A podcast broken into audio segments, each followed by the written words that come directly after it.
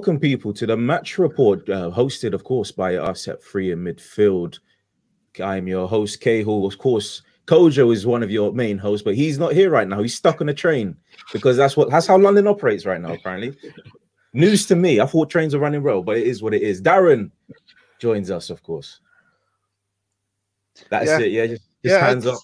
Yeah. I, it's, I'm a bit rusty. It's been a while. So It was last week, bro. You, you, you got to have something in in, in, in line. last week was the first time in literally years. So It was, it was. I, I Yes, forgive you. Next week, you need to be on it. Sam from Feed the Goat Jones. How you doing, sir? Yeah, very well. Thank you. How are you?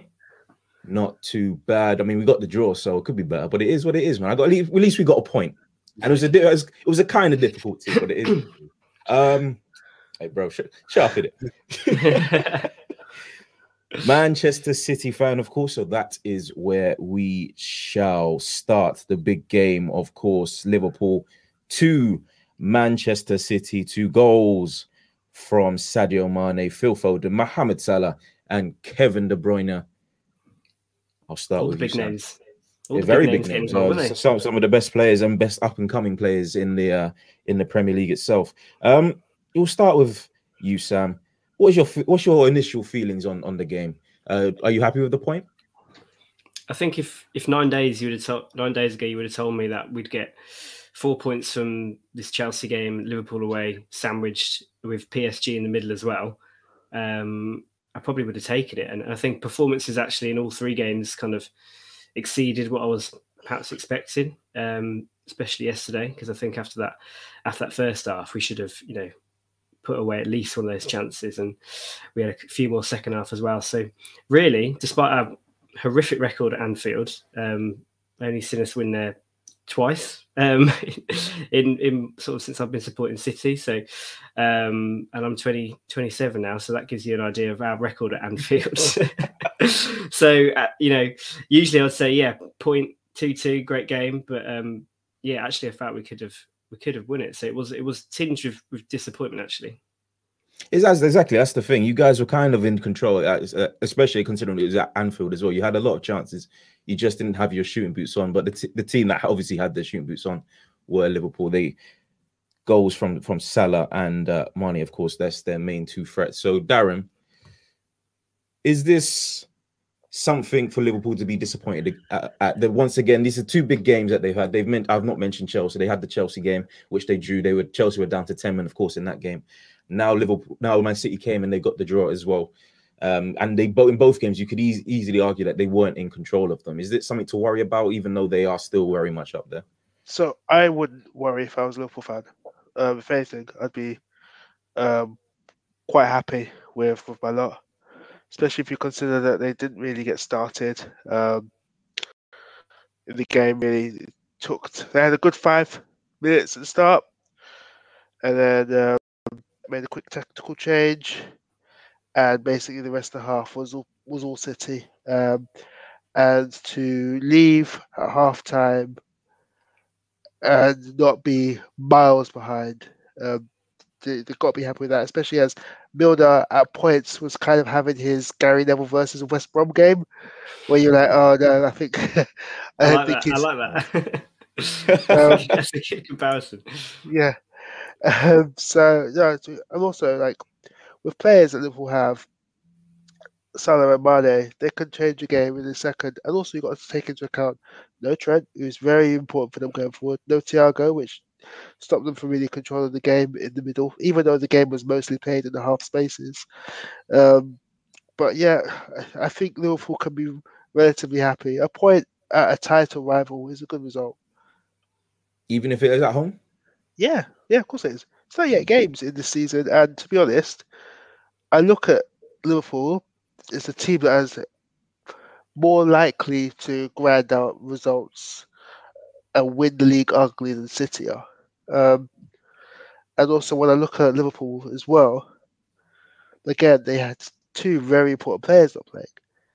And also, it's just when you're having to play players like Milner, no disrespect Milner, fantastic professional, but you're playing him at right back, you're losing one of your, your biggest weapons. And they still went toe to toe with Liverpool, with um, City, And after the tactical change, very nearly won it because remember they were in the lead twice in the game. So I think anything other than I say it's begrudgingly being a, a United fan, anything other than like honest props is a little bit disingenuous for Liverpool, in my opinion. I mean, on the into the Milner incident, of course, that would have, uh, I imagine, would have changed the game drastically and swung it into Manchester City's favour. Why do you think the referee just decided not to give Milner the red card, Sam? Do you know what? I, I was literally just watching a bit of it on a match today now, and they're all baffled on there. I was completely baffled. Um, the only thing that I could think of is that the ref thought that with Henderson making the first sort of initial challenge and knocking him off balance was what he was given the foul for. But Bernardo Silva was still travelling with the ball, and Milner obviously cynically just stuck a leg out mm. on a yellow. You know, I was quite surprised. Someone that that experience. You know, Milner obviously played for City as well. He's ultra professional, knows the game inside out so much now. And to do that on a yellow card when he maybe even could have got a yellow card in the first half for that challenge when he brought Foden down going through. So to try it again and get away with it, um, I think Pep, Pep Fair Play came out after and, and, probably called it right. City, if that's a City player at Old Trafford at Anfield, mm. they're gone. They're off like straight away. They're they're complete. They're gone. They're, there's no way they're staying on the pitch. So um, yeah, I think it was just a, a bizarre decision. How how much it would have changed the game, whether Liverpool could have still got a point because it was one one at that point still and, and hung on. I don't know, but um, yeah, it would have been. I don't think they would have been able to take the lead with ten men, not very easily anyway. I don't think Liverpool get a point if if Milner gets sent off, which we I think we all agree he should have been, um, because of where the game was played in mm. terms of where the attacking action was at and how well certain players were playing. Foden was a pain the entire game for Liverpool. Now you put him in a position where you're sticking Joe Gomez on to cover right hand side and leaving a little more space in the middle. And then Bernardo becomes even more of a pain than he was before. Maybe Grealish has a little bit more time in the middle of the pitch, to have a great game. So with the options that City had, I feel like if Milner was to get sent off, I think you're looking at maybe two, three, one, honestly, because yeah. the way that City play is suffocating, and they and they and they see a weakness and they attack the weakness. They they attack so much more down the right hand side than I think they usually do, um, mm. with Trent being out. Um, I also think that's why Mil- um, Foden played out wide and Grealish played in the middle. I think because uh, Foden's a little bit more dynamic, uh, a lot quicker. Off, off, yeah, exactly. Than um, the, the Grealish is, and it could go on the outside and on the inside. Whereas you know Grealish is going to get the ball and try and get in towards the middle of the pitch. Where Liverpool, in terms of defence, is by far the strongest. Um, so yeah, I, I think that red card would have changed the game completely. Yeah, we are we are probably the hardest team to play against with 10 men like you say just the you know the, the the positional awareness how we're set up we create overloads anyway when it's 11 versus 11 so 10 versus 10 it would have been a very very difficult um, job for liverpool. And we saw it a few years ago when i think Mane got sent off after about half an hour and we went on and beat them 5 0 so um, yeah. yeah. it could have played a big difference. wasn't it? Yeah. Yeah. Um i mean you see it's hard for me to to kind of think that this is a is two points drop than than one point gain for for Manchester City, considering that like uh, Darren said, um, uh, Trent Alexander Alexander Arnold was missing. Van Dijk was well, he was he was getting torn to pieces at, in some some occasions, so he wasn't on his best uh, on his best day either. So defensively, they weren't really up to 100. percent Is it a case? Could a case be uh, argued that you missing or not getting that striker would have shifted the game today or yesterday, that striker would have would have shifted the game.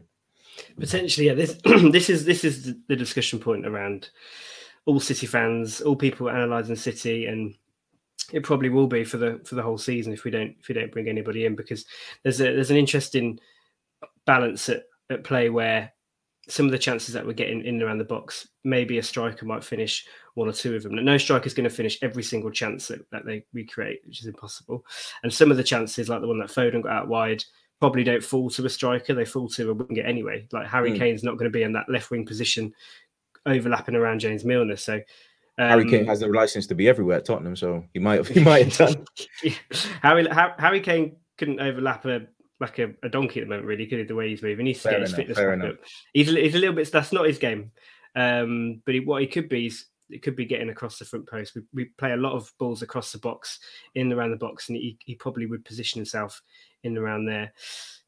But at the same time, in these games against Chelsea and Liverpool, what has been so good, especially in the first half yesterday, is City's ability to to press and counter press. And you look at some of the other teams, top teams who are playing with a number nine like right now, Ronaldo for United, Lukaku for Chelsea, and, and Kane for Spurs, they can't press in the same way. So maybe actually City's overall dominance of the game is also a little bit is a little bit um, affected by not actually having a striker and just having literally like five or six creative ballers really in the in the middle of the pitch who just keep the ball for fun. So there's, there's a little bit of there's a little bit of kind of balance to be found with it. But he found it with Aguero.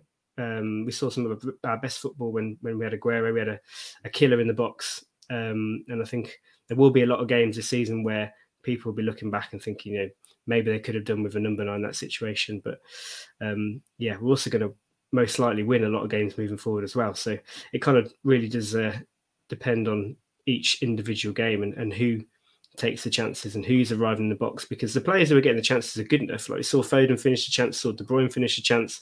These players really are good enough to be scoring goals. It's just whether there'll be too many games where it's like we could have done with a, Harry Kane, a, a real a real striker who makes striker type runs and and is a bit of bit more clinical, like we saw with with Salah yesterday. Well, I mentioned Salah. Darren, you were you were. I'm going to ask you one question which might be a bit controversial. But is is is Mane still better than Salah in your opinion? Oh, uh, you deep, you went deep into the archives for that one, didn't it? Um, no, for me, for me, Salah is probably the best player in the world on form at the minute. Mm-hmm. Uh, he will go down as not only an Anfield great, but as a Premier League great. For me, Mo Salah is actually underrated considering that I think if we're all honest, we thought the trajectory would start going down now, but it hasn't. Really, and, not for me. I, I, I, I, I don't. I disagree with that. I, I, I always thought that he was Liverpool's best player, and I don't. I because his output is so strong, and the way they play, the way they they fit, everything is facilitated through Salah. So I don't think it, the stats I, drop. I was saying that because of the amount of intensity that Klopp sort of demands on players. Mm, okay, He's, Yeah. Um, also, very rarely injured. Mm. And just got um, international commitments, and it, and when you take into all of that, to the fact he constantly shows up, so you think that naturally there'll be like a little bit of a drop off point. Like I would argue that's kind of happening with Mane at the moment, despite the goal. I think he's not the same Mane as he was a couple of years ago. He's, um, he's got like five five game get goals in five games. So yeah, yeah. I'd even, I'd even still say I'd even still say that the Mane is not quite the yeah. same. Hmm. Um, mm. But Salah is just like the goal he scored. Like, we'll, we'll, we'll unbelievable. Ignore the fact that his weight of pass for Mane's goal was was was perfect. Ignoring that, like I've never known a player to be so direct and dangerous for Liverpool um, on that side of the pitch. I think when in years and years later, when they have their debates in Croxteth and Liverpool, in uh, the pub, which is I think called Klopp's now, but will probably be renamed in whatever manager Liverpool have at the time. Uh, they will be saying Salah is definitely in greatest Liverpool team ever at right wing, and it's mm. undisputed. Yeah. Uh, when you take into account Liverpool are one of the most successful teams in the world, to to be undisputedly in that position, nobody can touch you, shows you how amazing Mo Salah is. Let's get me- more contro- let's get more controversial. Uh, Sam, Salah or Gerrard as in most important, most the, the biggest legacy at Liverpool right now. I don't think it's fair. Salah He or got Salah. Salah, Salah. So just- That's a Salah. hell of a question, isn't it? It's a big Yes. question. I mean, Salah Salah did did bring home a Premier League and a Champions League, and Gerrard brought home a Champions League and and slipped and lost the Premier League. So, yeah, there's I thought you were gonna say FA Cups, but fair enough. yeah, there's a, there's a there's a lot to wait. I feel like Salah's playing in a in probably a better Liverpool team than Gerrard ever really played in. But in what you were saying a minute ago, I'm, I was actually in terms of if Darren said that Mane was better than Salah a couple of years ago, I would 100% agree. I was fully in the Mane over Salah camp, just overall game, the way that Mane plays, the pressing, the intensities, dribbling, everything. But I feel like over the last few years, Salah has kind of gone up an, another level, and I think it's showing again this season. His all-round game is so much more better. He he was he's been a bit of a poacher and a bit of a kind of playing in moments. He still does that to an extent, but if you actually watch this the first goal yesterday, Salah actually comes deep, gets the ball from Alisson, lays it off, then gets the ball again, then goes past Cancelo, and then feeds in Mane. Like his all-round game and his creativity's gone at another level, and he's just a obscene goal scorer. The goal, the goal um, yesterday was one of the best goals I've ever seen against City. I think one of the best individual goals. It was just unbelievable. Like the way he wriggled out of three players around the box, then went past Laporte, hit it far post from the angle on his weak foot. I mean, Mm. it was just like it was absolutely crazy when you think about it. So, yeah, he's uh, he's really putting himself up there now with with with some of the great people are starting to to wake up and notice because he has been underrated. But the longer this goes on now, the more he's going to kind of cement his his place. And there's already there's a lot of like Hazard versus Salah debates still going on um, for loads of different reasons in terms of just style of play and who's better to watch, who's better, who would you rather have. So, yeah, all kinds of uh, he's asking all kinds of questions of some of the best players we've ever seen in the league. You gonna say something, Darren? No, I think that sums up pretty perfectly, to be honest. Mm. Um, Michael looks like he's about to be ready, so yeah. Yeah, okay. finally back, finally back. But um, just one more question on Manchester City, uh, Sam. There's three teams. I think there's three teams definitely in this title race: Chelsea, Liverpool, and City. Maybe not Manchester United. Maybe just not Manchester maybe? United. What's maybe? It's not Man United, but we'll get to that. We'll get to that. Yeah. We'll Sure, get to come that. to them. We'll come to them.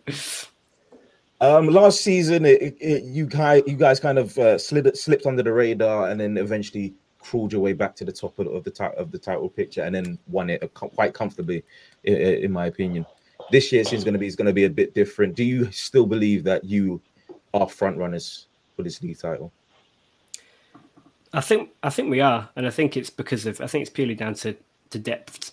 Depth, to be honest. Um, I think Chelsea have got unbelievable depth, but I think they're actually quite inexperienced as a squad, Mhm. and I think the inconsistencies in performance are starting to show. I did think it would be between City and Chelsea, kind of for first and second, but Liverpool have shown me again that they're they're prepared to go to the well, and Klopp's going to get 30, 35, maybe even 38 games out of the players that he needs to this season. Your your Salahs, your Manes, your Van Dijks, etc. So I think it's going to be between us and Liverpool again. I think it's going to be kind of default back to uh, a couple of years ago when it was them two. I think Chelsea will be tucked in behind, but I just think our depth is going to get us over the line. I think you know Liverpool they couldn't perform yesterday because they missed Trent and James Milner comes in.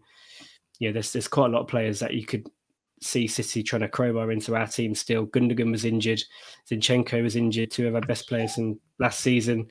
Didn't miss them at all. Sterling can't get in the team. Mahrez didn't even get off the bench. Mm. So there's all these players to kind of come into it. And I think when we get into those winter months, and maybe even that African Cup of Nations as well, when Salah and Mane have to jet off for a few games, um, you know, these are fine margins which could make the difference over the season. So, yeah, and I still think we've got the best the best manager in the league to to manage all that and bring it all together. So, What's your thoughts on the Sterling situation? He seems to have it seemed to have uh, died down when uh, after his performance at, at the uh, at the Euros, but then he's back in. It seems like he's been frozen out for a bit. it's a it's a very weird one with Stone actually. Um, touch upon it just quickly because he's got less than two years on his contract now. You see a lot of players winding down contracts and think that's mm. become a bit of a an issue or could become an issue, similar to how it was with with Sane. He wound down his contracts a little bit. He got to about a year. He playing time dropped off, and he ended up getting sold. Mm. Um, I don't think he plays well without a focal point. I think it shows for England that having someone like Harry Kane to play off is, is exactly what he needs, so he can mm-hmm. arrive in the box and, and, maybe have markers take take players away from him. Um, but for whatever reason, we're just not getting the best out of him. It is a bit of a concern. It's been, you know, we keep saying Sterling's forms, it's, it's a drop off, he's going to return, but really, this has probably been going on about two years now since we've seen the best of Raheem Sterling. And yeah, it is a bit of a worry, actually. Um, because if he's not getting the game time, he's not probably going to sign new contracts. If he doesn't sign new contracts, he is even less in contention. So it's kind of a bit of a, a catch twenty two for him. And at the moment, it's difficult to see him turn it around, which is which is really annoying because I really like Raheem Sterling. I've kind of backed Sterling for a long time. He's not the most orthodox player. He kind of got strange mm. technique, but he delivers in a lot of ways. Um, he ticks a lot of boxes in those attacking areas, but um, definitely more so for for England than than City. Uh, so to get your point I, in there. Yeah, uh, I've read uh, something, and I've got a friend because uh, I live in I live in that side of the world. Um, so I've got a friend who is uh, most people in that city. Uh, that sounds very uh, trust me, bro, sources sort of thing. But um, I also I also read ITK yeah, ITK Darren. Yeah, there was there. Um, I also read in the Athletic that uh, Pep and Sterling's relationship has gone a bit sour. Mm. Yeah. Um, because for me, you look at Sterling for England and I think it's not a case of anything outside of trust. I think Southgate would put his life on Sterling, and Sterling will will pull through for him. And I think Sterling needs that. Um, you could argue you saw that a little bit before, at the tail end of his time at Liverpool. Um, and he used to be. I think the statistics still show, and this is how much Pep paid him. But he's still Pep's most picks player, mm. like started player from yeah. Pep's reign, and he's look he's been out of the team for the last year and a half. Mm. So there was a there was a point where Sterling was definitely the first name on the team sheet um, for Manchester City, and I think something sour has gone on, and I think now it's interesting because it almost feels like it's a bit of a uh, Mexican standoff between him and him and Pep because they're both due to leave in two years, and so we'll see who blinks first. Mm. Yeah, you're right. And, and, what I can, I think you're absolutely bang on about Sterling wants to be the main man.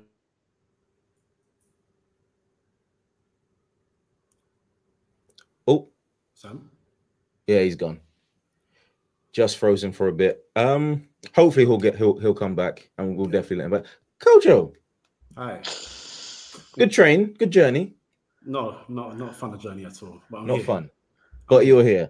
And what a time you've you've, you've joined us. We're about to talk about Manchester United. No, no, no, no. Stick with the good game first. What are you doing? Done with the good game. Don't go to the, don't go to the, the, the silliness when I arrive. No, no, no. we go. on. We talk about Salah a little bit first. And then we you talked about Salah. You you were on the train, bro. Is, is it our fault that you weren't here? Brother, I was walking. My face was clear as well, not clear as day. I was bare dark, but my clear, my face was there. I wanted to talk mm. about Salah, but you know we're waxing lyrical about Salah. You put you put up Darren on the Mane versus Salah thing. Thank you very much for that one. you know, so we've arrived, bro. We've arrived. He, he's back, by the way. Also, stop bring him back. I'm back. I'm back. Quick connection error. oh. By the way, by the way, also. Um, yeah, well, I was saying about Sterling, wasn't I? They've fallen out um, with Pep at the end of last season. Um, and I, I, do think I completely agree with Darren. He likes to be the main man. I think. I think that's going to be quite apparent. And I could, I could see him. I could actually see him moving to somebody because there's such a demand at the moment for for English players in this in this country because of mm. the potential new um, English quotas coming in in a couple of years. And I could actually see him going to someone like an Arsenal, where they're like, right, we will build, we will make you one of the biggest paid players of the club. We will build around you. This is your team. You know, moving back to London, here we go. And you can go because he, he, did he worked with Arteta as well. So if Arteta's still around in 12 months' time, and maybe Arsenal have shifted Aubameyang off the wage bill, and there's a big gap there for a premium sort of attacker, mm. and I could see him going to somewhere like that and kind of being the main man again and finding that form um, and perhaps he perhaps he needs that, which is a shame because I'd love him to stay at City. That and he's so- absolutely. Still, sorry, Michael. After you. Yeah, bro. Yeah, I was just gonna say he's just and he's so productive, regardless of when he's, he's played at City. He's always produced numbers, um, and his movement. There's not many better in the English game in terms of English players that have better movement than Raheem Sterling that find the pocket in the in the box and just find his way to get goals. So he would be a huge asset to wherever he goes, and arguably would make most teams better in this league. I think Ten million pounds. That's that's that's the offer. You you accepting it? 10 million. Well, you paid 75 for Pepe, so we can start there. it's fair. It's, it's in installments, to be honest. So if you, we'll give you one one installment of uh, was it 20, 25 mil? There we go. yeah, that's fine. We're, we're, we're in no rush. We don't we don't need any cash immediately up front. Exactly, exactly, exactly. But Don't anyway, need any cash. Manchester, Full, full stop. full Don't- stop, bro. Idiot. Don't need any cash. Oh, Full man, stop. right there. Yeah, full stop. There. Manchester United. We're, we're sticking with Manchester. We're going all the way back to Saturday. Manchester United won. Everton won. Goals from Tony Martial, or as Michael as Michael likes to call him, Je m'appelle Jeffers. Jumapel Jeffers back on the goal scoring sheet. Don't think And- Jeffers could play left wing. To be fair, Yeah, he's probably good, he's good. You get more goals than Anthony Martial, that's for certain. Anyway, and the king of the fake Sue, Andros Townsend. Boy, Alright, can I can I, can I take this one, Michael, for a take bit? it away. Take it away. Go, go, because I'm tired. Go. So I'm gonna do a, a quick uh, comparison. So the City Liverpool game and the United Everton game showed me one thing: the importance of having a coach that is tactically on the ball. Mm. So you're looking at the It's the slow delivery. This guy's been thinking about it. It's it's- methodical. He's got honestly, a point up. He's got bullet points. it's He's got on really his hard. laptop right now. It's really hurt me because it's so clear to see. Um, so you look at the first five minutes, Liverpool started really well because of getting space out wide. Okay, so what Pep did then was he basically turned um, City into a 4 4 2 flat when they were defending. That basically got them to control the game up until half time, where Pep made, where, Klopp, sorry, made some changes, and then they put themselves in the front foot. It's that dynamism where not only are the players playing chess, but the managers are too. Ole Gunnar Solskjaer plays 4 4 2, no, 4 2 3 1, sorry, and hopes for the best. So there, there are a few grumbles of discontent regarding Solskjaer, and one of them, and I think the most serious one, is his insisting on the McFred double pivot. And he said, and I'm going to slightly paraphrase, but he said they're important to break up play. Meanwhile, meanwhile, Everton without Richarlison, without the McCover Lewin, are running through the middle of the pitch like Moses parting the Red Sea. Uh, there is one clip for Demarai Gray chance where he picks up the ball, turns to McTominay, and runs literally in between Fred and McTominay like a knife through butter and gets a shot off. And throughout the game, I've seen some um, United fan channels, pundits, etc., say that all Everton did was sit back on the low block. But no, they sat and waited for the counter because it, United's team is so easy to counter punch against because the way that they're set up. Because neither of the neither of the um, double pivot are necessarily great at positionally defending, nor do they actually stay deep, nor do they actually show for the ball in the middle. So if you press them, and you've seen this countless times with Fred, if you press them, you can win the ball up really high the pitch. Um, and also, McTominay, and he gets away with this a lot, never shows for the ball. And you and the reason why Maguire is so important not only as a defender, because he takes it upon himself to break the first line of the press because he runs through. And who's tackling Maguire? He's massive. Right? When you've got a midfielder like McTominay who does not show for the ball, and you're playing a team who is sitting deeper and countering, you need to be able to build through the thirds. United don't have a double pivot that allowed them to do that. And this takes us to the second bone of contention, Donny van de Beek. So you've got a player who has literally said he can play six, eight, and ten. We have a double pivot where they basically rotate. One of them is a six, one of them is an eight, depending on where they're in the pitch. Donny van Der Beek is a lot more brave with the ball. He uh, shows for the ball constantly. He finds a man, which both players struggle with, especially when they're trying to break lines. They always lose the ball. And yet he can't get a game, despite playing well when he last played, because the manager has his favourites and it's clear as day. As well as this, thirdly, why has he rotated his team so massively on the brink of an international break? Like this was not an opportunity to get some points to the board, knowing that City and Liverpool play against each other. Yeah, It makes absolutely no sense. I can understand maybe giving Sancho uh, more minutes than he did. Uh, I can understand maybe Cavani coming off the bench if Ronaldo was quiet. But none of those things happened. Ronaldo scored five goals and found himself on the bench, which makes no sense. And Greenwood, despite the fact he's a fantastic player and will be a monster, the issue here is that when you the composition of the attack is not right. So you if we fast forward to when the changes were, were made and Ronaldo was on the pitch and Pogba was on the pitch, you can't have a player like Greenwood on one side and a player like Pogba on the other side and really play to Ronaldo's strengths.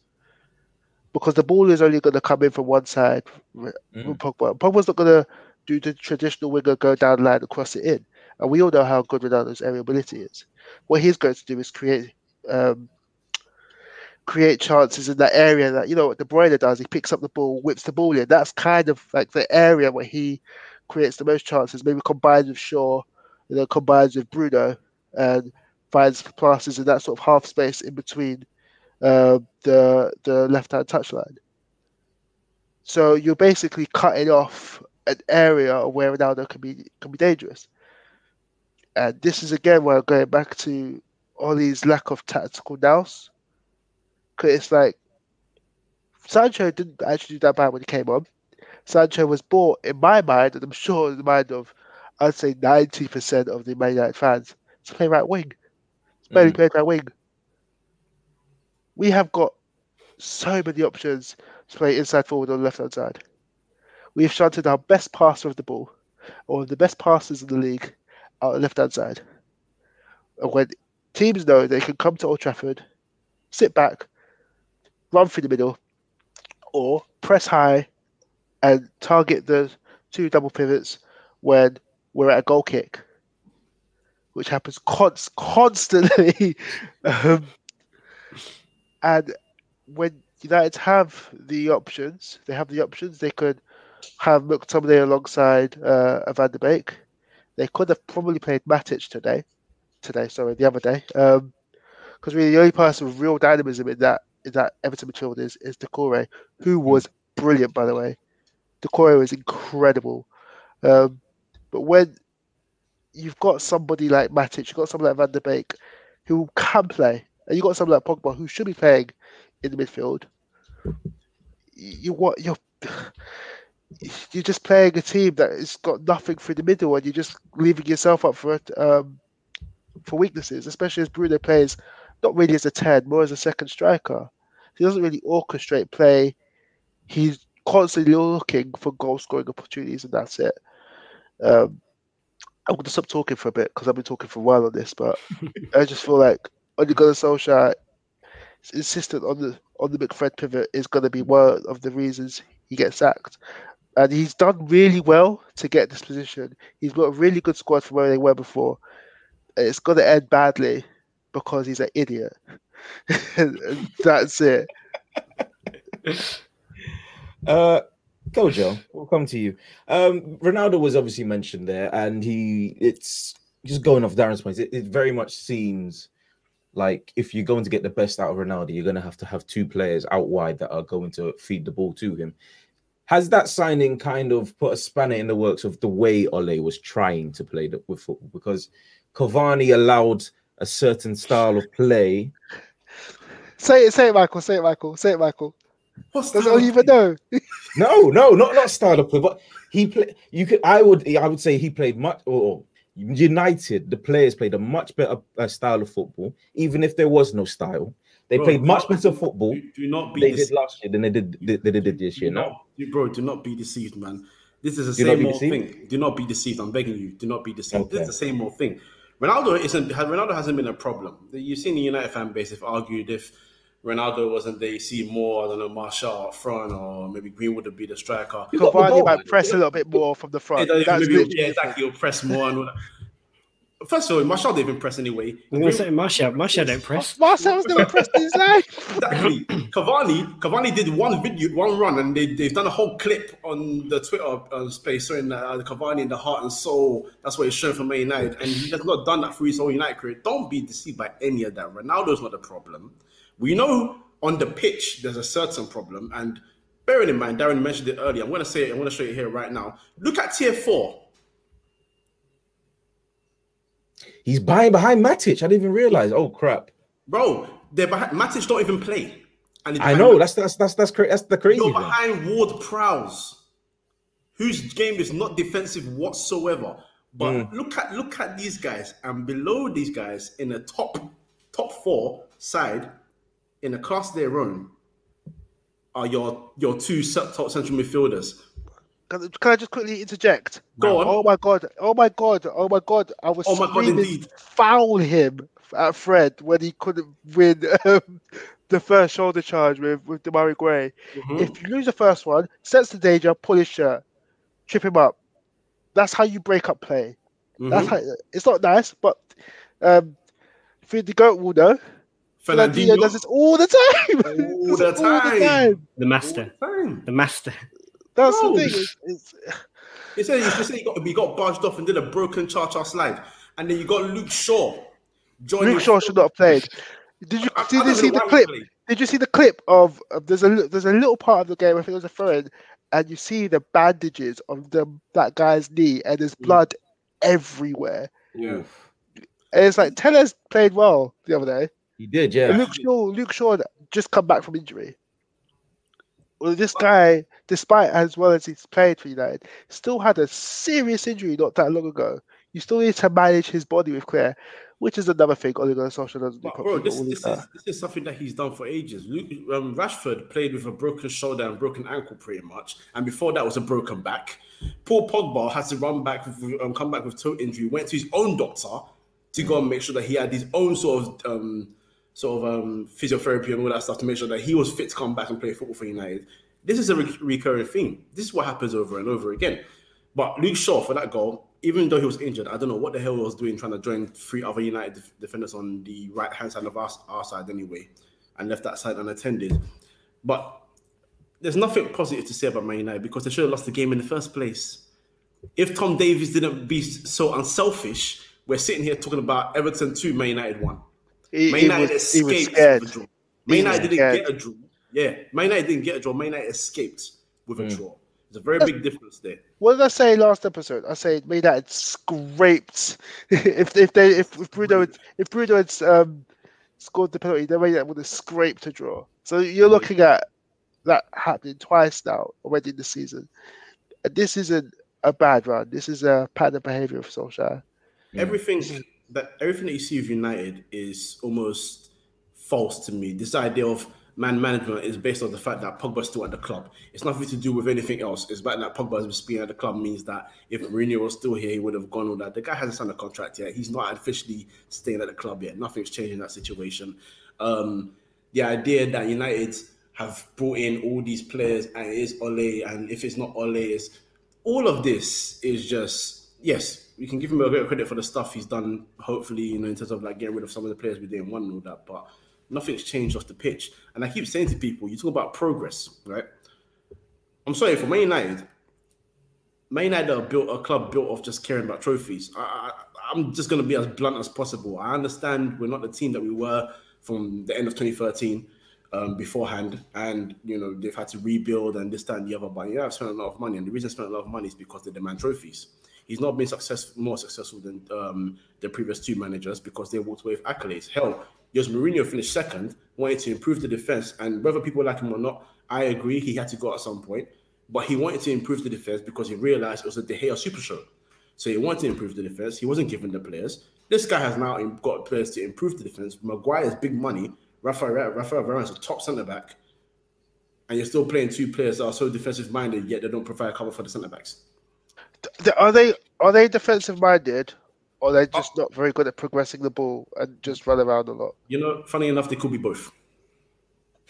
Because I look at I look at McTominay as somebody who likes to like when he plays against Leeds, loves the third man run, always wants to get late in the box. He did a few times actually against Everton.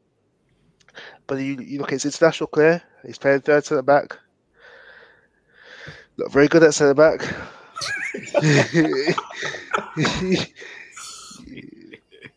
then you look at look at Fred, who for some reason is playing double pivot in Brazil when they've got Fabinho and Casemiro. But yeah, but when you look, but when you look at Fred, since he came, he came from Shakhtar, not the same player, because people were saying he was the type of player that would sort of go from from deep, nice range of passing.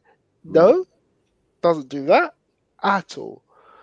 Because I remember the, them lot down the road from from me um, wanted um, Fred as well, and then they wanted Jorginho as well, Did, and then yeah. they went for for Rodri. Mm. So the Fred that we were advertised is not the Fred that we got. Mm.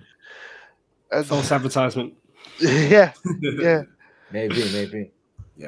Yeah, I mean, I, I think ev- I think everything you said there, I, com- I completely agree with. Actually, I think that's a really good breakdown of some of the issues. I mean, that that that's um, image you put up there of Fred and McTominay is is is I've, uh, actually I'm actually still a bit shocked about that. It's absolutely It's appalling. crazy because you feel like that's you feel like that's really kind of all they offer is the ability to, to disrupt. And I think actually the, the only team that United actually match up reasonably well against is actually us because Fred and McTominay go and stand on both of our eights, and we we naturally leave a load of counter attacking space for you to, to run into, which is which is what you love. But in terms of being able to break teams down there, um, I just I just think as a, as a successful teams are able to sustain attacks, and United aren't able to build that pressure at the moment because, the, like you said, other teams, even half decent counter attacking players like Demarai Gray and Townsend and Dwan- Danjuma for Villarreal,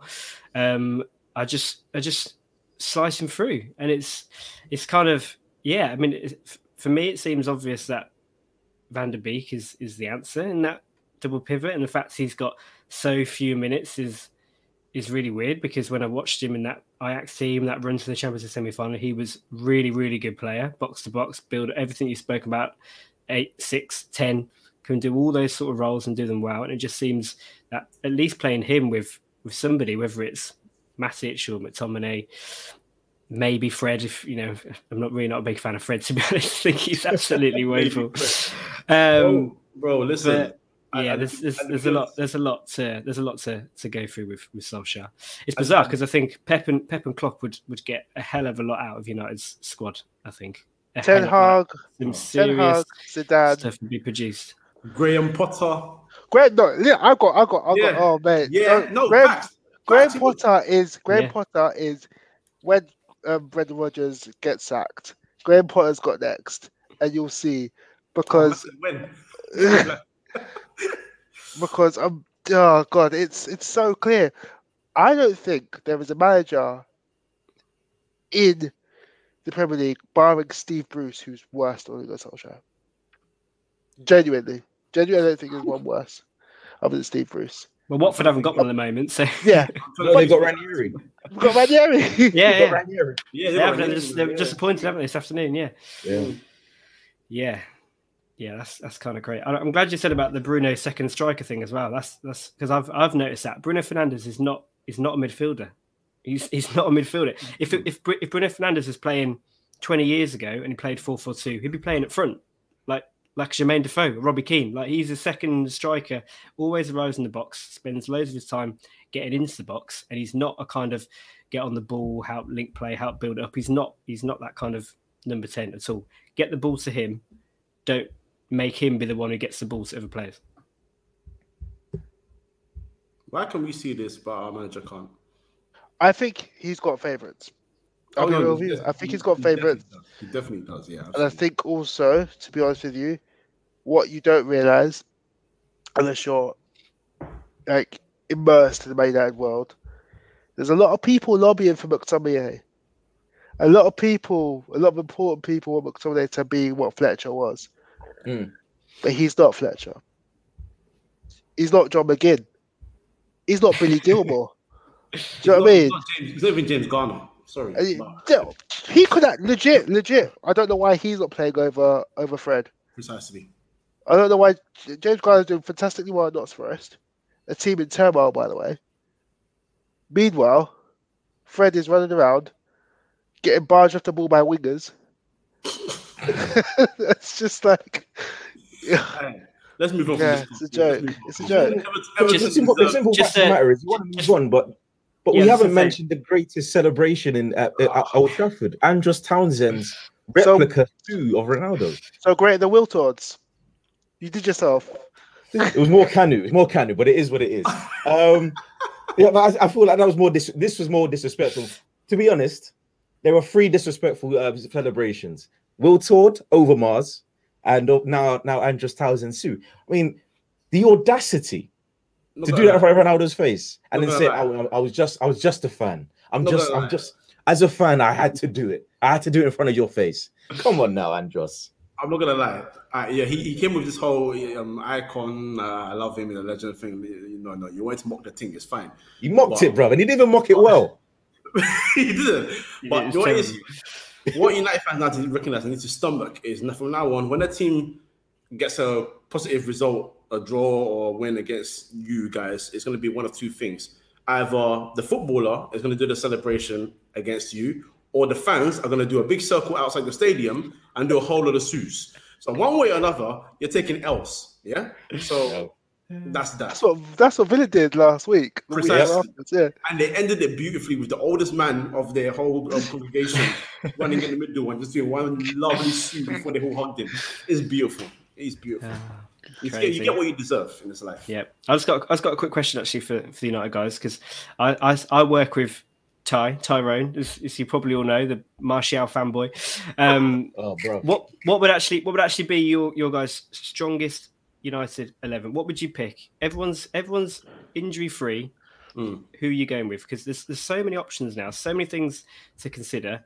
I know Solskjaer probably doesn't play the team you want to play, but I find that United fans can they cannot agree on what team they play. Is this everyone 100% fit? Yeah. Yeah, everyone is good Um, to go. De Gea, sure, Telles doesn't really bother me. Maguire, Varane, Wan-Bissaka. I would play Van der Beek, Matic, and Pogba, and I play Rashford, Ronaldo, and Sancho. So Bruno. you're gonna get flamed because you No- picked No Bruno. That's You're what I'm gonna thinking. get flamed. And I'm the biggest Bruno fan here. No, Believe, can remember just- that. Remember that. I'm the biggest Bruno fan here. Me and Darren have argued over Bruno Fernandes. I Fernandes. was gonna say I'm insight into the into the three midfield group chat. When we first signed Bruno, I was like, watch him take shots from 50 yards out every week. I love like load it up. No, you know, his output, his output is so beautiful. But I feel like Pogba, no, Pogba is a better player than Bruno Fernandes. Yeah. and I think Pogba would actually create more as a number ten in that position for the striker. Therefore, I'm talking about balance and what would work for the team. But of course, if Bruno Fernandes was to come off the bench and lick goals, that's just another thing added to it. So either way, I ain't mad. But that would be my midfield. I mean, if you, if you What- got a what- penalty, what was your- Yeah. What was your front three again? Um, Rashford, Ronaldo, Sancho. Yeah. so for me, I'm gonna take the cowards way out. Um, so I'm still picking Bruno, although although Michael's absolutely right in terms of balance for the team. If I'm talking a one-off game, everybody's fully fit. One game, Hmm. I'm going 4-3-3. I'm playing much like how um, Michael did with the same back four, but I'm definitely picking Shaw because, in my opinion, Shaw is, is miles better than Telles. the Shaw that is on form is incredible. Um, but what I'm doing, I'm, I'm, I'm taking a little page out of Pep's handbook, playing two high pressing, high creative eights, which Yeah. are going to be both uh, Pogba and Bruno. I'm going to have Matic as my DM because he's the only proper DM Man United have. Precisely. And I'm going to have Sancho on the right, Rashford on the left, and Ronaldo at the front. That being said, I've always thought the beak should be Man United's first sub, especially when we need to control the game, and that sub's not being made enough. It's not been made at all. It's so obvious. It's crazy, isn't it? It's so obvious. No Martial then. Just double check. I Oh, used no. to love. I used to love Tony like on a I get, different I get told he's the best striker in the Premier League every day. Two Martial. years ago, two years ago, it was 9 a.m. Uh, messages from me on the WhatsApp group constantly. Yeah. Uh, Honestly, but I think with him, he's a bit like Nicolas Anelka, but like a little version of Nicholas slower. Anelka. Oh, okay, okay, okay, okay. Ooh, At, at, at who though? At who? Because I asked you. That's actually that's actually, that's a oh, very that's very point, important that's question. point, Actually, so maybe at Manchester City. he's Nicolas Anelka at Liverpool. Okay. So Okay, it's yeah. like every now and then you see it and you go, no, he's really, really good. But then there's a air of disinterest that always kind of gets in the way. I think with Tony, firstly, I don't think he's a player for this era. Um, secondly, I think he's a player horribly low on confidence. If it doesn't go right for him in the first five to ten minutes, he's he's gone mentally in the game. Whereas the season where he scored was it 19 everything just went the way he wanted it to go and it finally looked like he was gonna progress because I also think the managerial changes really harmed him he was electric for Van Gaal absolutely amazing for Van Gaal but Mourinho was Mourinho and Luke Shaw got angry and proved him wrong when another man came in. Uh, whereas I think Martial, he gave us a glimpse of what could have been, but I think he was terminally damaged by by that. Um, I also just think that the team doesn't really suit him. I think if he went to Germany, he would rack up the numbers, but unfortunately for me, I don't. I don't think he is what was once promised. I used to love him, so it hurts me saying this. Uh, that's a that's a lot of examples from uh, um, explanation for him. For me, it's very simple. He would be in France somewhere else. I don't know where he would be. I don't really care. He wouldn't be in my eleven or my eighteen. Au revoir. Au revoir, Jim Appel Jeffers. That's that's what Kojo's saying. Yeah.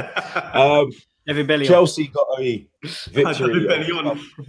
What's that? He said David Bellion. David Bellion. Oh no. Jim Rib. yeah. That's kind that's that's a bit cruel. He's he's he's done a few things at Manchester United as Tony Martial, but David Bellion, fair enough. Uh, Chelsea three, Southampton one. Goals from Trevor Chalobah. Timo Werner's got got got got, got two. He had one un, uh, disallowed. I think I'm quite unfairly. Uh, James Ward-Prowse and Benjamin Chilwell. James Ward-Prowse also got sent off, which was also quite unfair. I think the referees had a mare this match day. I don't think that's unfair. You know. No, Oh, it was a Uh, real bad took out, tackle. bro. He took him out, was it? I Yeah, think- the way it was- he even think it was- He was like he was like It was five. too. He was like five years late, and it was on his Achilles. Bro, Oh.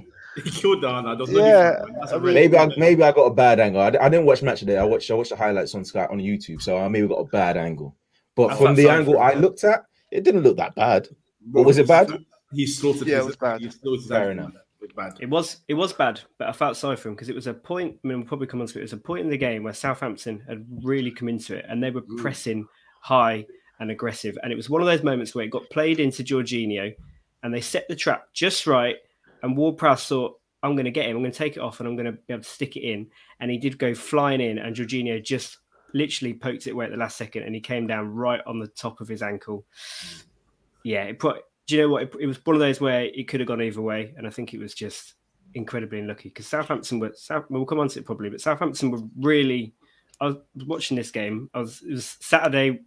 Really wet. Misses us out. I was like, right, I'm going to watch the three o'clock game on the stream. Lukaku, fantasy football captain, that didn't go to plan either.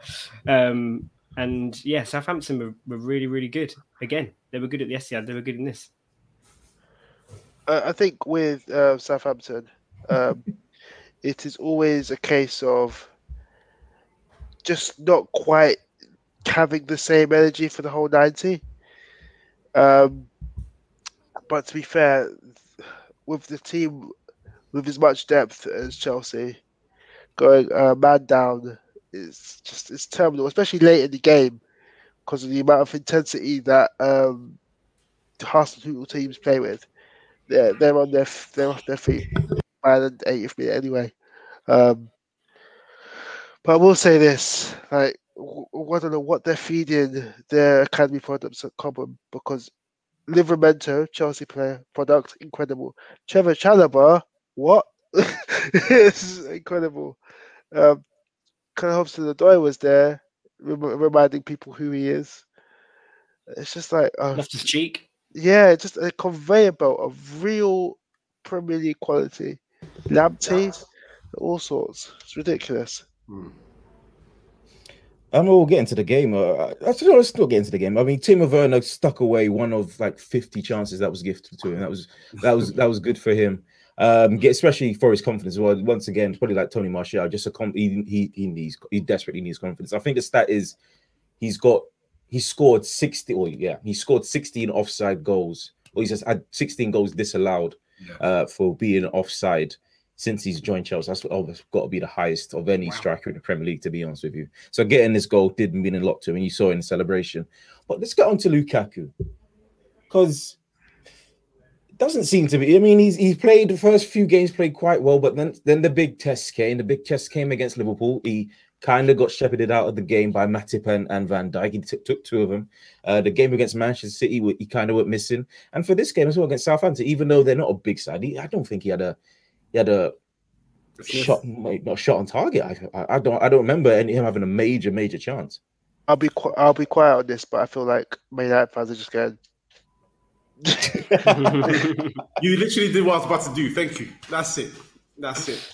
You know what is yeah? I, I personally, I do love the guy, and I do think he's a killer. But the thing is, he has this tendency to go missing. That is just what it is. In the biggest games, he has not shown up, and I'm not talking about maybe playing for like West Brom when he scored a hat trick against Man United. I'm talking about once you've gone to that higher level club and the expectation is higher. Are you a contributor in the biggest games? I'm not talking about scoring against um, was it Inter Milan or Juventus? No, was it AC Milan Juventus? One of the two games where they won five two at, Inter Milan, and um, he scored the fifth. I think goal, it goal was. That. I think it was AC. You're right. yeah, I think it might be AC as well. He scored the fifth goal when the game is effectively over. Yeah, I'm talking yeah, about yeah. being the game changer. You know, being that man that grabs the goal that changes the momentum or you know brings the team back into the game. He's not done that, and that's not an agenda thing. That's just what the history shows of him. That doesn't take away from his quality. We know he's a very good striker. We know he knows how to find the back of the net. It's just in the biggest moments where you could be put into that upper echelon of maybe world class, top class footballers or strikers, I should say. He just doesn't about get there just because in those games, he, and I don't know if it's the pressure hits him. I don't know if it's just where he's ushered out or the level of player he's playing against in terms of defenders just know how to deal with him better. But one way or another, it's just not worked out. It didn't work out Man United. It didn't work out so much so Man United. He won the league title. And he oh, just, I don't think he did really well at Inter, to be No, fair. no, I'm not saying that he didn't do well at Inter Milan in the whole aspect. I'm just saying in the big games, he didn't really give the big performances. Um, and at Chelsea, look, it's still October. So maybe you never know. He could go from out of nowhere and score in the big next couple of big games they have. But right now, it's looking that same old story. I do hope it gets better because he came back with unfinished business. He wants to prove that in the Premier League he can do it in the biggest games. And I think for his career, it would be great to show that he can do it here also. But it needs for to his happen. legacy, yeah. For his legacy, yeah. But it needs to happen because his goal scoring record is ridiculous over here. It just needs that big game moment. That's all it needs. To be clear, to be clear, I want nothing more. As it is as a Man United fan, but I'm relatively detached. I want nothing more detached are you? I, I, I'd say there's there's a, four bullet said, points in this episode. I said, I said, you weren't detached. I said relatively detached. Yeah, there's no there's no relative. There's no detached either, bro. You're you're you're fully attached. You're harnessed on, man. You're jumping out the same plane. Uh, there's nothing more I want than for Lukaku to show certain people from the same fan base as me and Michael that they were dead wrong because he got dogs abuse at Man United. Yeah. Um, and you deserve that. So I, I really, I, I want Lukaku to succeed. The reason why I did that is because that's what people are going to say. And Lukaku, I felt, has always played better when he's pissed off. And so you, I reckon you'll see. I, I reckon the game I fear as a United fan is is Old Trafford, Chelsea versus United, because I feel like he's going to be like, right, I've got a point to prove. And then we're going to see the Lukaku that was in Milan, that was terrorizing people from Naples to, to Bergamo.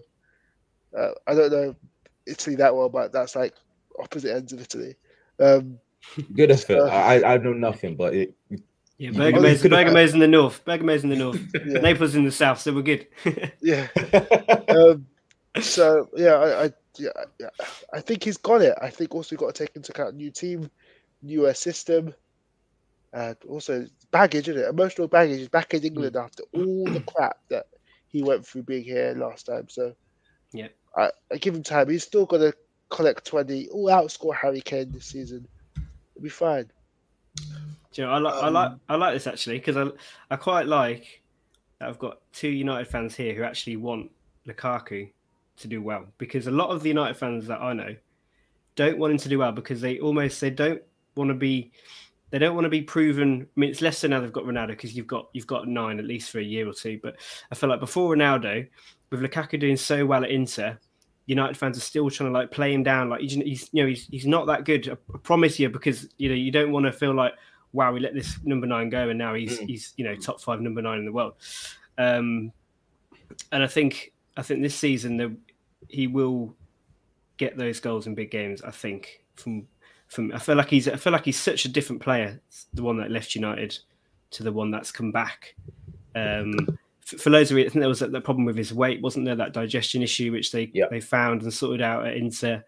Um, he just looks leaner and meaner, and maybe it will take a bit of time because it's not. It's no surprise that in the two games that Chelsea and he struggled against Juve and City, they had one shot on target, I think, in those in those two games. So he, he was he was very much feeding off scraps a little bit, which is surprising for this Chelsea, and that's why it surprised me a little bit about this Chelsea team. Even though it's early days, they haven't fully evolved yet because Tuchel was so progressive at Dortmund and, and PSG, and he came in, mm. steadied the ship at Chelsea, made them rock solid, and now it's like, right, are you going to go again? But he's still very much got the handbrake on, and yeah. I think Lukaku actually looked so much better on Saturday when Timo Werner was played up alongside him, and Mason Mount came in and dropped in behind him, and then I think the Chelsea's um, third goal, I think it was, um, came when Lukaku got across the front post and hit the post, and then it ricocheted to Azpilicueta, who then mm. hit the bar, and then Chilwell put it in. So he very yeah. nearly, you know, he, he he was literally inches away from scoring, really. But you're right; it's the big games now. He's got to show it. I think he, I think he will. Um, I think the next one for them might actually be United at Stamford Bridge. So, yeah, we will we will wait and see. Um, do you want to? be laughing at that that United news in the in the comments? Yeah, yeah, Darren, yeah. you want to see it? Darren, you have to you have to say anything. I just want to see your facial expression. Mike Phelan has signed a contract extension at Man United. Breaking news.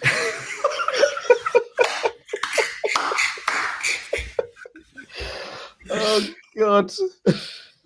Oh dear. so for me, for me personally, that kind of means that Ole Gunnar Solskjaer isn't really going anywhere. No, he's not. No, no. There's, there's we no. Knew that. We knew that. But can we talk about Wolves Newcastle because Juan did me some nice points at Fantasy Premier League. So Ooh, good shout. I am ready to move well on done. from that. Well done. That's a good shout. Well done. Good shout. I'm, I'm, I'm, I'm, fully comfortable remaining at, at, this Manchester United news. I mean, what, what's what's going I mean, on, man? No, I, have the power to end this broadcast. Don't make me do it. Also, look, look at look at the time, mate. So I think we should rattle on some other games. You should rattle it on. All right, fair enough. Yeah. You got you, you you did you did take up, up a, a, bit of time with your four bullet points of your not not in not out of Manchester United uh, of feelings. Yeah, that's, that's...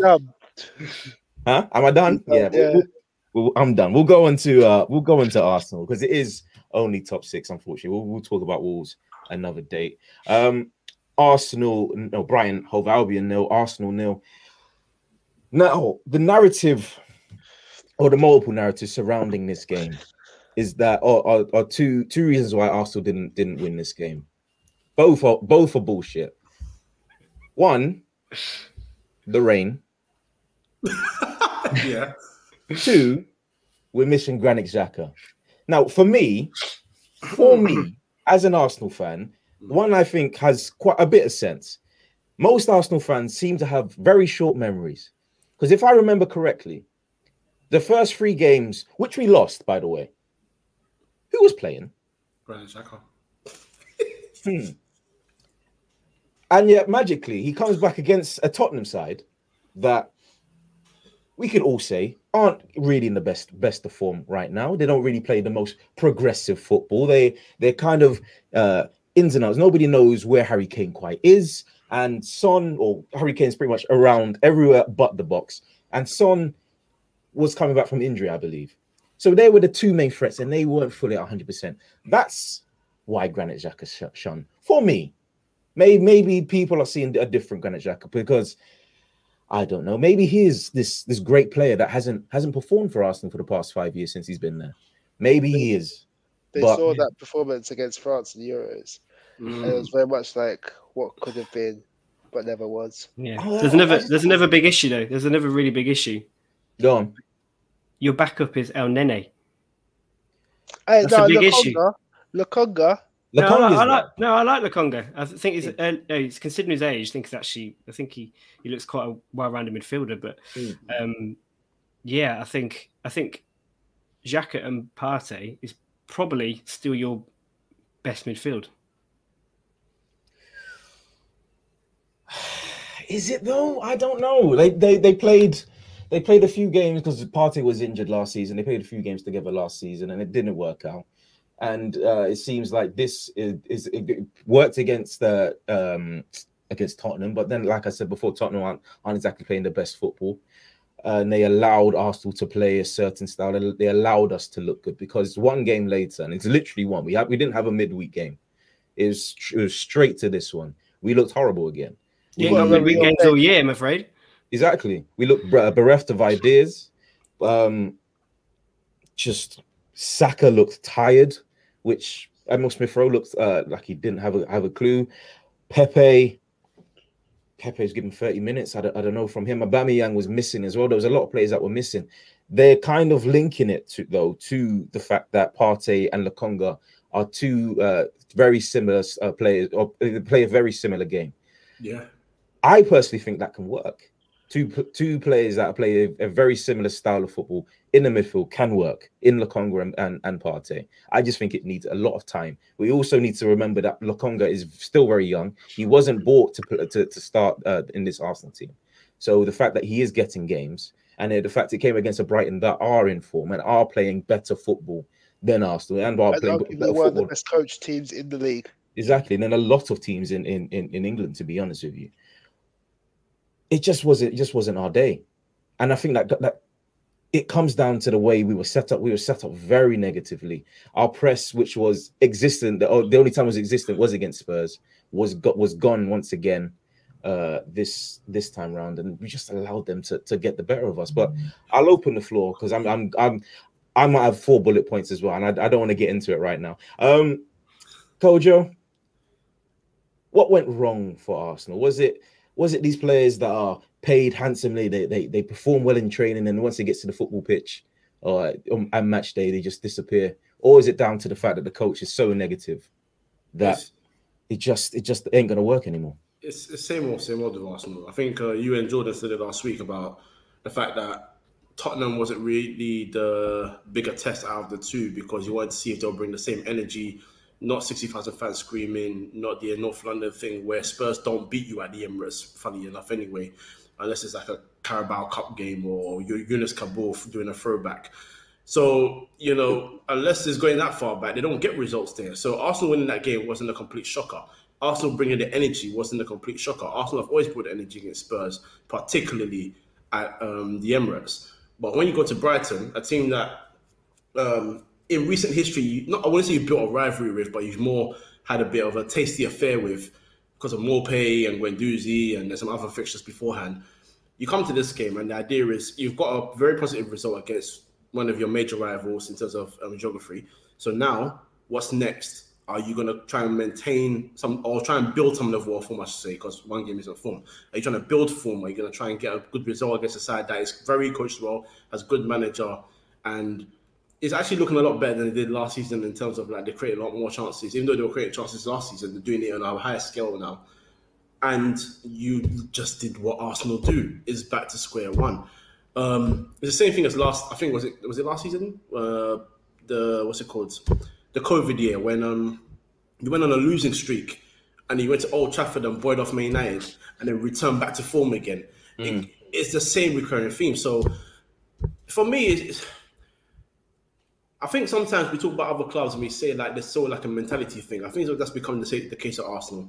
I think um, whether it's Emery, whether it's Arteta, even Arsene Wenger as well, in the later years, Arsenal would find a great performance against a bigger side. I remember you guys beating Man City, Arteta's goal. I remember you guys beating Chelsea um, 3 0 when you blitzed them, banging Man United 3 0 when you blitzed them also under Louis Van Gaal, but then returning, returning back to norm that's what Arsenal have been doing for a long time. So if it must be a mental thing, there must be some sort of block there, and you can go into the deeper conversations. But in terms of the club and the the players in that team, I feel like the players that are always brought in also don't have sort of the mentality to take the team up a level. So I think this summer you've done okay. is a good signing. Uh, the signings make sense. Tomiyasu, fair play to Darren as well because you're telling us from time you know, he's come in, he's done well, he had kind of a shocker as well against um, Brighton. He did. But, I had him on the ropes. exactly. But it's one game, so I'm not going to get onto his neck just yet. Exactly, exactly. Yeah, that's that's the kind of thing you don't want for him, though. You don't want him to now fall into a rut and have that sort of what you used to call Wenger fired. Now Wenger's not there, yeah. so just an Arsenal syndrome. Um, Arteta fired, please. That's not Arsenal Arteta fired. There you go. there. So you look, I think what what has happened now is honestly, actually, I know. I was to say. I don't know what happens now. I don't know what happens now because this, this keeps happening. So mm. this is why you guys don't progress, or I don't think you're going to even regress anymore. I think you're going to be stuck in that same position for a while. I don't know what will help you guys elevate, and it could be getting rid of Arteta, but will you hire the right the right coach? Mm. That's another question. So I don't know. Sam, I I I, I give this to you. Like just uh, just uh, we'll get negotiations started at this. So I say ten million. We'll let you take back Mikel Arteta, and your set piece coach, and you give us Raheem Sterling. That for me, that to me seems like a fair deal. No, I don't think so. I don't think so. English tax, English tax. Um, yeah, I think, I think with Arsenal, I think a lot of people were hammering their their transfer window early doors, especially when they signed only Ben White, I think it wasn't, and getting Ramsdale through the door.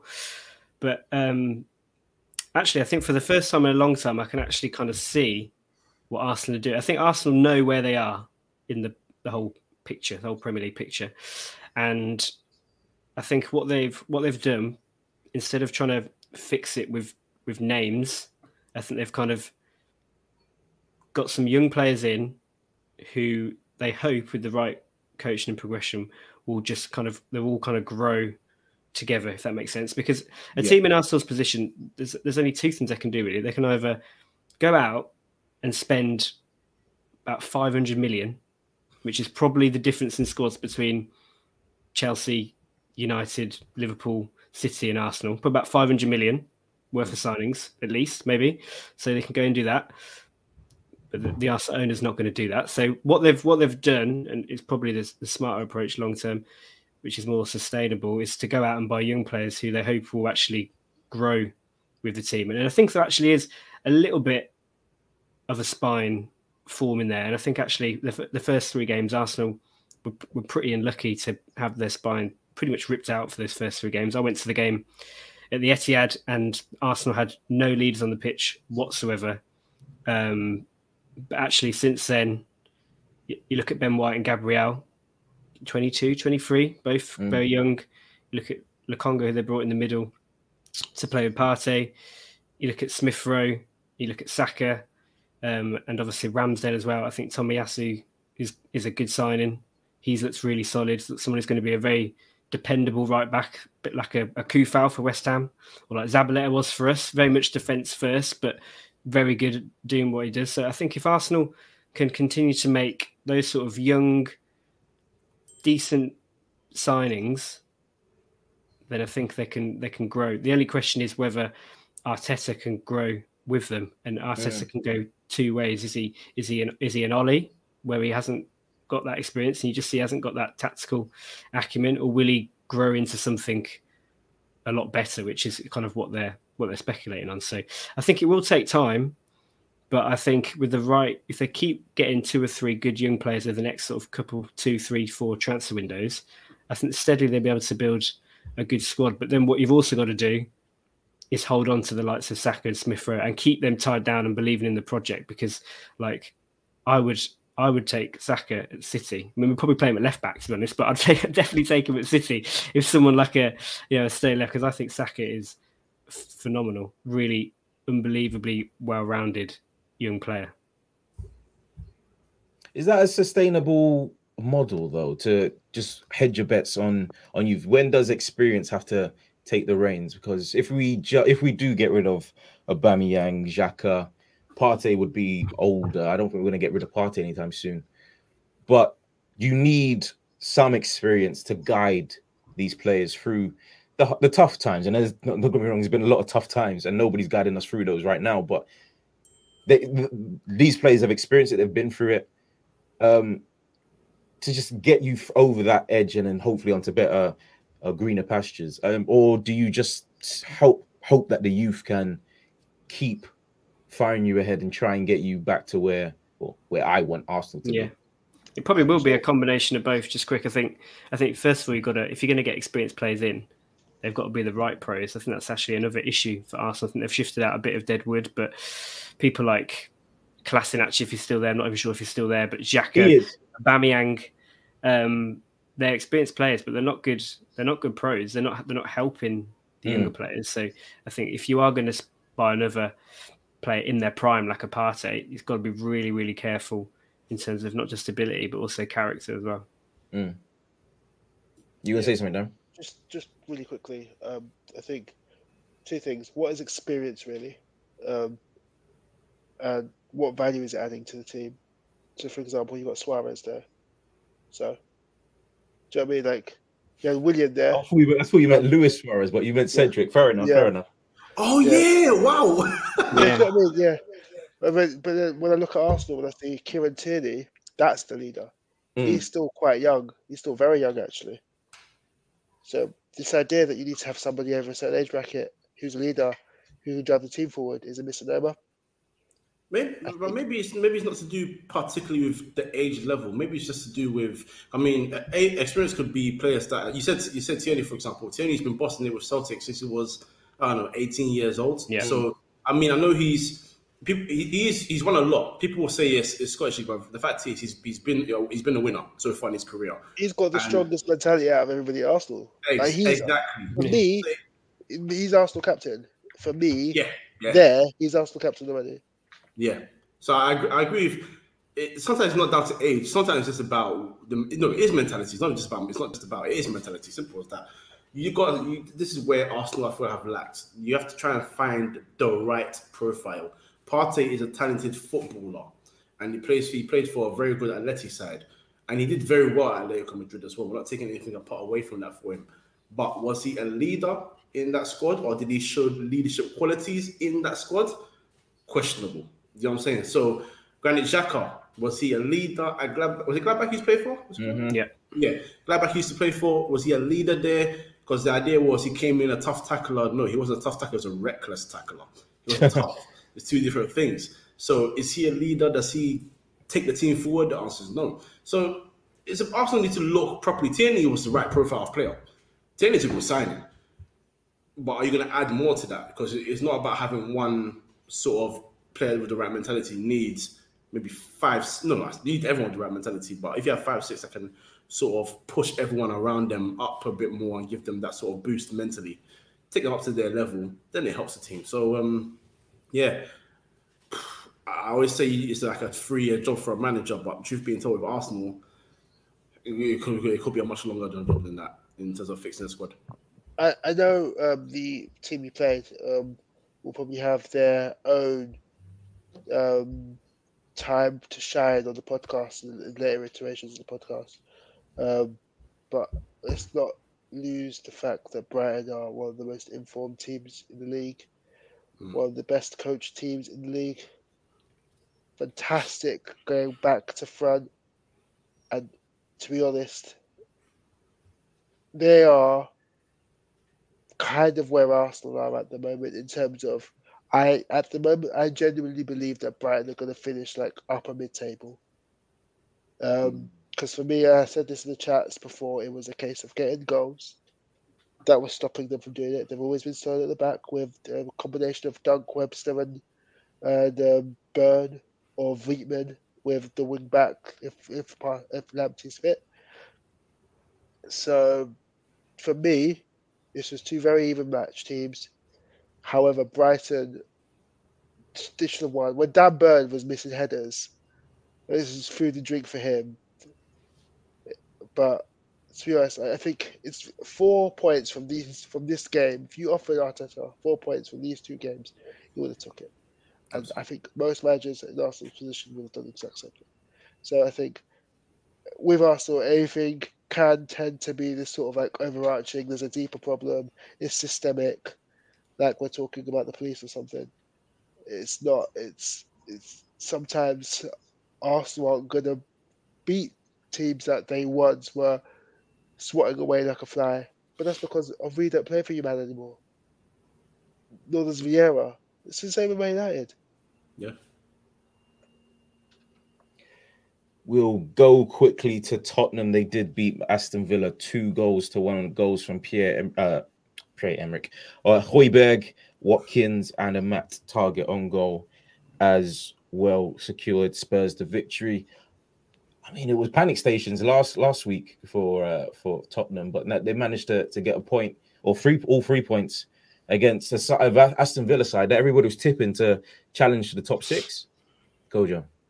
Um, yeah, I mean, look, it's a bounce back result. That's what they needed. But Spurs again I wouldn't really look too much into this result just yet, um, because again, they're another team that hasn't found a good run of form for a while. Um, but it's a good result. Look, I think firstly, Højbjerg's goal was classy, lovely place finish into the corner, and you can always trust Son. I call him inconsistent, but there is always going to have those games where he is absolutely electric, and he found that in the second half to help get the goal for the well, the own goal that was given um, for, by Targett. Um, but what it was with Villa, was Villa just looked a bit disjointed going forward. It, like Dan, I feel like they're trying to build a sort of a Ollie Watkins, Danny Ings link up up front, and it's just not hit yet. But it will hit. I think those two are intelligent enough to hit it together and get it right. Um, so eventually that will hit. But it's just it looked a bit disjointed in this game. Villa shouldn't take too much worry from this game because they had a fantastic result the previous week anyway. They got their three points at Old Trafford, um, and these results will happen. So um, I wouldn't look too much into it for both sides yet. Villa will have a solid season, which means not really a relegation battle, maybe pushing for about seventh ish, but maybe not getting there. And if they get there, that's great. Um, and Spurs just need to try and find a level of consistency because Harry Kane is finding goals in the Conference League, but he's not finding goals in the Premier League. Um, Son is well, Son is Son, and um, I don't understand why though he didn't play Romero in the previous game and he started him against Aston Villa. I, I still don't understand what that's about. I think Romero wasn't he one of the people that basically tried to go to Argentina and play, um, try, basically play behind the the health officials back yeah. in the last international break. Oh yeah, um, yeah, yeah. He probably got disciplined for that. Um, mm. Mm, yeah, that's true. That's and also, true. you take into account that Brad Hill's not playing either. Like really, like hasn't started. I think a lot of managers don't throw the um, the sides in straight away. Like Klopp, Klopp does that. Um, you often wait two, three months before you really start seeing a sign and progress. But I suppose with Spurs, because their setbacks are so bad, yeah, you kind of like, well, why isn't he playing now? But you know, I'll throw this I'll throw this question out to all three of you. Harry Kane, is he going to get 20 goals this season? Yeah. Harry Kane will, will, will get 20 goals this season, but it'll be the most unconvincing 20 goals of his, of his career since he started really being the first number nine at, at Spurs. Um, I think that he's not happy. I don't think he's thrown it on purpose. I think he's not happy, and I think he's realizing really quickly that his time's running out. Yeah. And it's like panic stations. It's like with his ankles, he's not doing a Lewandowski. So he needs that move quickly. And Levy has got him on the ropes. So yeah. Sam? Might get you might get twenty goals in the conference league, maybe, the way he's going. whether he gets whether he gets twenty Premier League goals, it's gonna be it's gonna be touch and go actually for the first time in a, in a long time because Harry Kane consistently delivered, especially after like the, these first couple of months, August September, kind of gets him out of the way, um, and then and then after that he starts he starts firing. But um, Spurs is Spurs is all round numbers. Just all the attacking metrics under Nuno, they're so low. They're, they're like 18th, 19th. So it's something that he's going to. I mean, if he thought he was kind of having to create goals for himself under Mourinho, it's almost even worse under Nuno. Like he's not even getting in anywhere near the box to try and create or score. He's just, yeah, I think I think you're right. I think he's really looking at his time at Spurs now, thinking, you know, kind of what um, where am I going with with this in my career? He need, he desperately needed that big move this summer, but like you said, he shouldn't have signed a six year contract. Um, and I actually think, and, and maybe maybe it's just because I'm a City fan, he was coming to us. But regardless of where where he was going, I think Spurs should have sold Harry Kane. I think they should have. I think they should have cashed in. I think they should have. I think people talk about Daniel Levy being this amazing businessman. I think he should have realised that he had his asset primed and ready to go at his peak. This is the this is the highest value I'm going to get for this player. Mm. Now he's going to be 29 next summer, two years left in his contract. Only going to go down from there. Should have cashed in, and he should have rebuilt the same way that Liverpool did when they sold Suarez and Coutinho and then brought in Fabinho, Salah, Mane, Firmino, Van Dijk and won the league. They should have done that, or they should have basically just kind of started from scratch. Because people, I think sometimes individuals in football, it's this depend on who they are. Messi, Ronaldo aside, slightly overvalued. It's always eleven players on the pitch, always team game, always will be. If you sell one of your best players, but you then bring in three very good players, you're going to be a better team. And I think Tottenham would have been that if they would have sold Harry Kane and then recruited right as well, because their recruitment and delivery has been shocking, which is why they brought in Paratici as well. Yeah, he's done all right so far. So far, he's done that every side. Yeah, I, I, yeah, I, I don't trust Paratici um, purely because what Daniel Levy said when Mourinho got sacked and Paratici's career don't match. So they said how they want to go revert back to the Spurs style of play. Paratici is a defensive minded person in football. Uh, according to the Athletic, um, one of the reasons why the Paulo Fonseca management deal fell through is because Paulo Fonseca wanted to pay more expensively than Paratici would mm. want to sign players on that yeah. sort of way. So I think it's, a it's a club at a fork of the road and instead of going left or right, it's going straight. So. Fair enough. I think we shall wrap it up there. Thank you guys for listening. Thank you guys for joining. Uh, make sure you hit the like button and subscribe to our channel. Thank you. There you go. Boom. Thank you. Sam, where can they find you? Yeah, so you got the Twitter handles on the bottom. Um, obviously got my personal one there, and also I co-host the Never Foul Feed the Goat podcast, which we're doing in about half an hour with me and Daps. So yeah, jump on there in about half an hour, nine o'clock. Looking back at the this last crazy week for, for City and those three massive away games we've all we've all just ticked off. Excellent, excellent. And Kojo, where can they find us? Uh, right here on YouTube, Free for Podcast, uh, Twitter, Spotify, SoundCloud, Podcast, Instagram, and TikTok. Free in midfield. Come and like, comment, and subscribe to everything over there. Thank you guys for joining, and good night.